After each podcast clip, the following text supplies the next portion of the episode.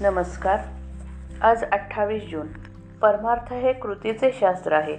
एकदा जनकराजाच्या घरी एक विद्वान आला आणि आपण आल्याची वर्दी त्याने राजाला पाठवली. आता राजा आपली पूजा करेल असे त्याच्या मनात आले. हा त्याचा भाव समजून जनकराजाने निरोप पाठवला की आपण एकटेच यावे. त्याप्रमाणे आपण अभिमानाचे आठवडे बाहेर ठेवून मगच रामाकडे जावे. तसेच सद्गुरूच्या घरीही आपले भांडवल बाजूला ठेवूनच जावे. मी कोण याची जाणीव जोपर्यंत राहते तोपर्यंत दुजे पण आलेच. अभिमान वाढवण्याकरता देवाकडे नाही जाऊ. दुसऱ्याचे वाईट व्हावे असे आपल्याला वाटले की आपला अभिमान वाढला आहे असे जाणावे. पोरावळांवर जितके प्रेम करता तितके प्रेम भगवंतावर करावे. आपली आणि भगवंताची इच्छा एकच होणे हे परमार्थाचे सूत्र आहे. भगवंताची जी इच्छा तीच आपली करावी. आणि आनंदात राहावे. अगदी निस्वार्थ बुद्धीने केलेले कर्तव्य कधी वाया जात नाही.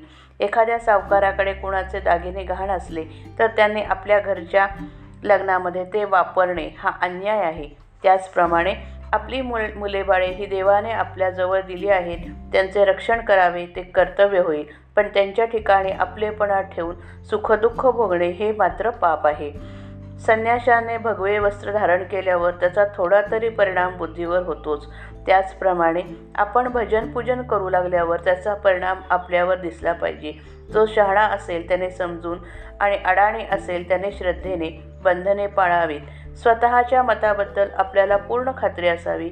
त्यात घोटाळा असू नये. मनाने आपण खंबीर झाले पाहिजे. ज्याप्रमाणे पांढरा कपडा मळण्याचा जास्त संभव असतो त्याचप्रमाणे सत्कर्माला विघ्ने फार येतात. त्यांना न जुमानता आपण सत्कर्म करावे. आचार आणि विचार ही दोन्ही जुळली म्हणजे उच्चारही तसाच येतो. नारळात पाणी जितके गोड तेवढी खोबऱ्याला चव कमी. तसे जेवढी विद्वत्ता जास्त तेवढी निष्ठा कमी.